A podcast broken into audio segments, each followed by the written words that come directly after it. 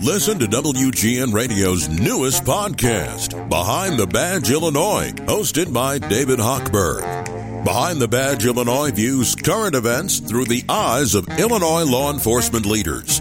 Tune in. Visit WGNRadio.com slash Behind the Badge. All right, Phil Rosenthal, the creator, writer, executive producer, and showrunner of the sitcom Everybody Loves Raymond, and the creator and host of Somebody Feed Phil, an unscripted documentary Netflix series, is back for the show's seventh season. And this time, he's taking viewers to Washington, D.C., Kyoto, Iceland, Dubai, among other places. You know, his facial expressions and obvious delight when he bites into a dish make for entertaining television, as do the heartfelt stories he tells behind each place he visits. He's also got a new children's book out that he wrote with his daughter, and we'll talk about that too. Phil, welcome back to the show. Great to have you join us again. It's my absolute pleasure. I love Chicago. I love you. I'm happy to be. thank you, sir. I'm, I'm, thank you very much. You know, I'm sure this is true for millions who watch Somebody Feed Phil, but your positive energy and your smile honestly puts a smile on my face and puts me in a happy Oh, place. thank You know, it really does. Thank you. I'm the luckiest guy you're ever going to talk to. That's why that smile is there. I mean, it's really I true. I just feel absolutely so grateful. I get up in the morning that way. You know, maybe this is a product of getting a little older in life and feeling uh, I've had it pretty good. I've seen a lot of things. I've done a lot of things. I've been up. I've been down. But at the end of the day, beautiful kids, beautiful wife, beautiful dog. I have a house. Yeah, right. You know, I have this job, if you could call it a job, that Yeah. uh, uh, one in a million. So uh, I just feel very happy and very lucky. Well, being grateful is really about what this show is all about. I walk away from from that show feeling that and and breaking bread with good people and doing it with love and Yeah. passion. And you really honor these families and these small businesses. You really do. Well, uh, they they're what make life worthwhile too. You know, uh, I mean, I'm just I'm just in awe of someone who is so dedicated to these simple pleasures in life, right? Yeah. The like like somebody who can make a phenomenal sandwich or a burger or a pizza or and or and, and everything up the ladder to Yeah. the fine dining places. Yeah. Those are, you know, I think I see them as almost magicians Yeah. in a way, Wow. but uh, really hardworking magicians because there's no trick. It's just hard work, talent, and taste.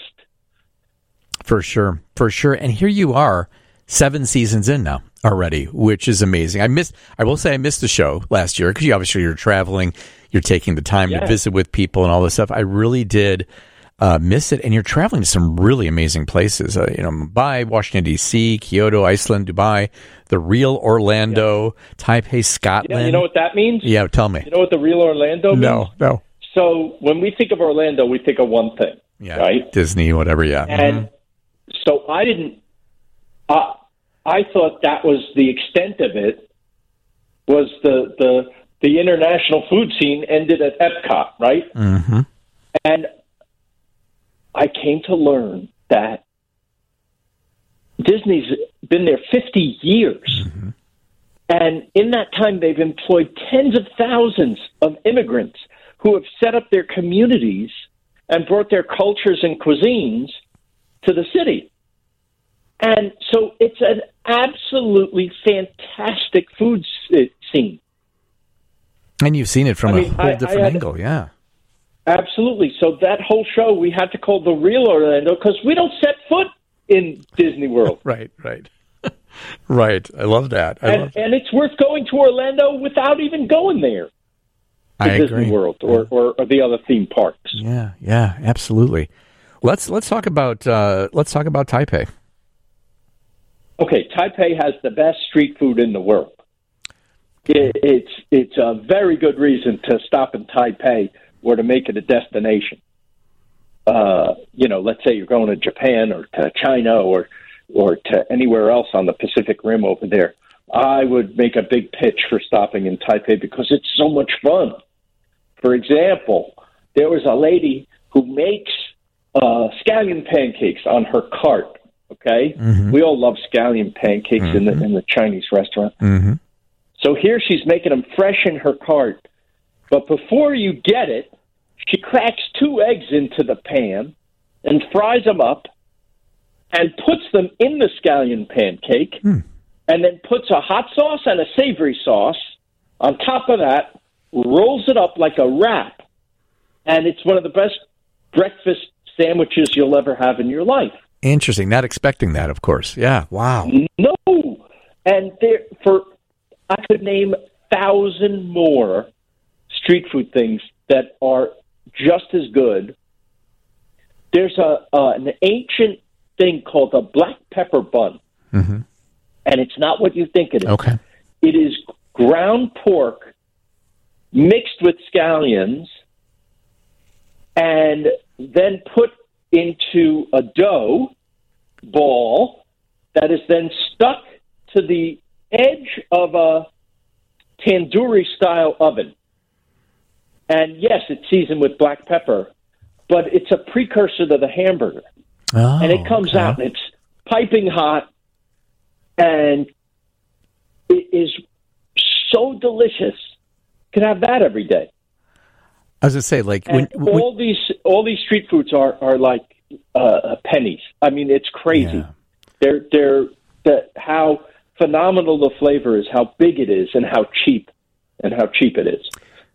Phil, have you ever like when you experience something so good, have you ever tried to make it at home? Yeah. Yeah. Have you? Uh, I have to say that I wouldn't dare. Okay. Okay. All right. because I, ca I there's no way I could make it like that. You feel like you're you're you're in the place where it's from, Yeah. and I treasure it. And if I know, I know if I tried to make it at home, this might be a cop out. But you have to remember, I'm a terrible cook. I can't cook anything. I'm not. I don't have the talent or the temperament for this. Yeah. I couldn't be a bigger fan, obviously. but listen, I meet some of the best chefs in the world. They can't write a sitcom. So we all contribute in our way. That's very true. That's very, very true. Very true. I don't have to do what they do. I let them do what they do. Yeah. When they want to laugh, maybe they'll look at me. When I want to eat, I'll go to them. I like that. I like that attitude. That that makes total sense for sure. Um, before I get to Iceland, I want to ask you, like, how do you even in the beginning of uh, like shooting, like, do you start planning like where you want to go? I'm assuming you're thinking about next season already, but like, how do you make that path of, all right, these are the places we're going to hit? Well, first of all, every season I don't know if we're coming back. Hmm, I never know. It, it- as as popular as the show seems to be, it's a different world now, and we could be gone at any time. I have no idea how the world of entertainment works anymore, Wow. and so I never start planning anything until I know that we have another season. okay. Okay. And then I we do have a few months to get it together, and so the list starts with where do I want to go. Simple as that. then that. it Mhm. expands by uh, other people telling me where to go. Okay. And people tell me where to go all the time, Like- especially my wife. Especially your wife, yeah. Which I was going to say, your family is is more present, I think, in this season's episodes, right. right? Yeah, yeah. Uh, Monica's in half the episodes, Wow. which is great because she's way more popular and better looking than I am. Well, and and your wife likes you, so that makes it even more ex- pleasurable, doesn't it? It does. It helps when the wife likes you. Yes. It really does. It really does. All right, give me a highlight on Iceland. Like, what what did you discover there that was like, wow?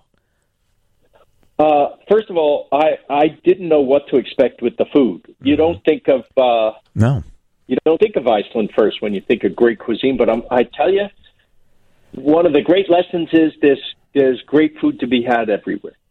I think you can get a great meal anywhere now, I think so. and I attribute that to the internet because the kid in Iceland can see what a chef in uh, San Francisco is doing, and and emulate it. And you'll see the food is terrific. I had some of the best seafood I've ever had in my life Oh. there, but uh, I I had all kinds of food. I had Middle Eastern food. I had everything. They have everything, and and it, it's terrific. And then the landscape. I mean, this is kind of. Uh, I'm going to say our, mo- our most outdoorsy episode because Okay. I understand what dynamic landscape means now. You're in Reykjavik, which is a small city. It feels like a village almost, and it's charming and great. And then you start driving outside of Reykjavik, and the landscape changes every five minutes. Wow. You're looking at a volcano. You're looking at a forest. You're looking at a waterfall. You're looking at black sand beaches on a gorgeous lake and mountains. You can't believe it. Then there's wild horses uh, running by the car. Uh, it's unbel- It's it's magnificent.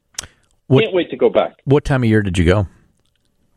Um June. June. Okay. Okay. All right. Um, Scotland. Tell me a little highlight about Scotland. Wow, that, that's a gorgeous in a in a very you know rugged way, uh, and and you know that Edinburgh has those dark buildings, and it's very you know you feel like you're you're you're in a Shakespeare play almost but by the setting, and and then again the food there is such a great surprise. They have great seafood too. They have great. Uh, I don't have to tell you. You know what's good in Scotland? Scotch. right. yeah. Yeah. Yeah. Are you a Scotch So that was drinker? I visited a distillery. Yeah. uh, you know, I do drink a little scotch. I'm not, you know, uh, crazy, but I do. The the flavor is is terrific to me. Uh, everything is worthwhile if it's delicious, right? So, so true. True. yes, I love it. I love I love everything as long as it's good. And when you go to the source of a place, like I always like dreamed about it when I would drink scotch with my friends at home. I would imagine the place where it's from.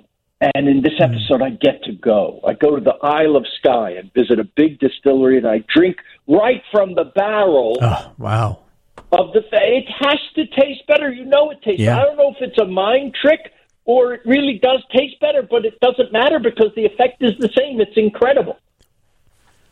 That sounds amazing. It really does sound amazing. What what on all of these destinations in the seventh season surprised you the most? What was something at the moment, the place, who you were with Yeah. that was really Yeah. like wow to you? I think Kyoto. I think Kyoto because it's it's the moment you get there. I've never used the word serene to describe a place, mm-hmm. and now I understand it. Uh, Japan was bombed terribly during World War II. We all know that, but they left Kyoto alone because it had no military value. Because it's it was uh, the ancient capital of Japan, and it was the you know the spiritual and artistic center of Japan. And so there's over two thousand ancient shrines and temples in this city. Imagine walking down the street and turning the corner and seeing not just this gorgeous temple, ancient Japanese temple that's a thousand years old, but all the grounds around it, like a full forest around it, and manicured uh, like so delicately and beautifully. But that's the Japanese attitude towards everything. Yeah. Whatever they focus on, they perfect. It seems. Love it. Love it. We are seven seasons in, and we're talking to Phil Rosenthal. The new season of Somebody Feeds Phil is now available on Netflix. You know, in addition to traveling and filming, Phil, you spent the last year or so meeting thousands of people, especially uh, on your ambitious An Evening with Phil Rosenthal of Somebody Feed, Feed Phil Live Nation, Live Nation Entertainment Tour, which you're bringing here to Chicago on Saturday, Yes. May 4th to the Chicago Theater. Oh, well, that's a big date for me. Come on, that's that's going to be amazing. Yeah. The Chicago Theater. I can't even believe it. Yeah. yeah, yeah. But that must have been fun. I mean, because you're you're always traveling, and meeting people, but this is on kind of a different level, isn't it? Well, yeah, the audience comes, they see a little highlight reel for a few minutes of the show, and then I come out with uh, a moderator. We talk for about a half an hour, and then the whole rest of the show, another half hour, forty minutes, is Q and A with the audience, and I, I love that the most because you never know what you're going to get. And yes, I can answer any question about the show, about Everybody Loves Raymond, but I can also uh, I can give you marriage advice, advice about that. your kids, relationships, Yeah. whatever you want. I'm here for you. And then there's a, a, meet, a meet and greet. Oh, fun. Okay. Yes, yes. Uh, meet and greets available to I think 100 people a show. uh, and I'm I'm thrilled to do it. Love that. Love that. And you know what's really great? We were talking off air a little bit about our crazy weather we've been having here, but you're co- but you're coming at a good time. May's not going to be ter- there's going to be no snow in May here in Chicago. I'm so excited. I wish I had more time. Yeah. But uh, I think I have a show on either side. Like the night before, I'm in another city, and I the think night you after, I'm in another city. Yeah. But I'll squeeze in a meal or two. There you go. I hope so. I hope so. All right, so tell me about this At new At least a hot dog. at least a, at least a hot dog. Do you have like a favorite must must hit place when you come here like as far as the food? Do you want the the beef sandwich, the hot dog, the pizza? Like what's what's more traditional Chicago that you mu- kind of must have when you're here? This is torture to decide. Yeah, it really is. I love Chicago so much. I know you saw the Chicago episode. You see how much I love it. It's one of the early ones, yeah. Uh, I'm going to say, in this order: pizza, hot dog, beef. Okay. All right. That's my yeah. If I had, so if I have to have only one thing, It's pizza. uh, yeah, it's got. I don't know. It's tough between pizza and hot dog. I don't know. it's it's very true. I might have to have both. That's true. That's true. Um, you have a new children's book that's that's coming out. Uh, just try it. It's called "Written with Your Daughter Lily." Um, Yes. how did that book come about? And tell us a little bit about that. She said, You have a lot of kids who like the show and you're good with the kids. Why don't you write a children's book? And I said, Yes, if you do it with me. Mm, love that. And so we did it. It's loosely based on our own relationship. It's about a dad who eats everything and his little girl who won't try anything. And so just try it. I love it. I love it. And doing a project with your daughter, that's got to be very special, right? It really is. Uh, I couldn't love her more.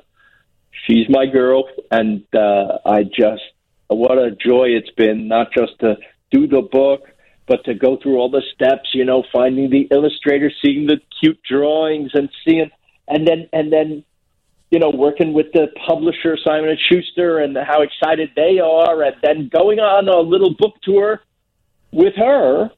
You know, we're, Ah. we're, we're I don't think we're we get to go to Chicago, but uh, man, it's very sweet. We're going to see the kids and even go, drop in on schools and read the book to the kids.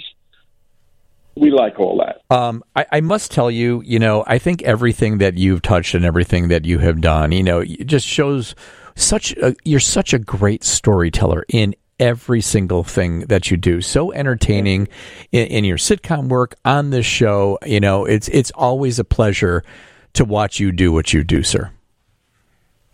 Well, that's the nicest thing I ever heard. Thank you. Absolutely. Well, you can see more Phil doing just that in the seventh season of Somebody Feed Phil now on Netflix, and you can see him here in Chicago. He's got a tour uh, just for that on Saturday, May fourth, and you can check things out at uh, the Chicago Theater, chicagotheater.com. Phil, thank you. Always a pleasure spending some time with us, and I can't wait to see you this spring. Oh, my pleasure, my friend. You take care.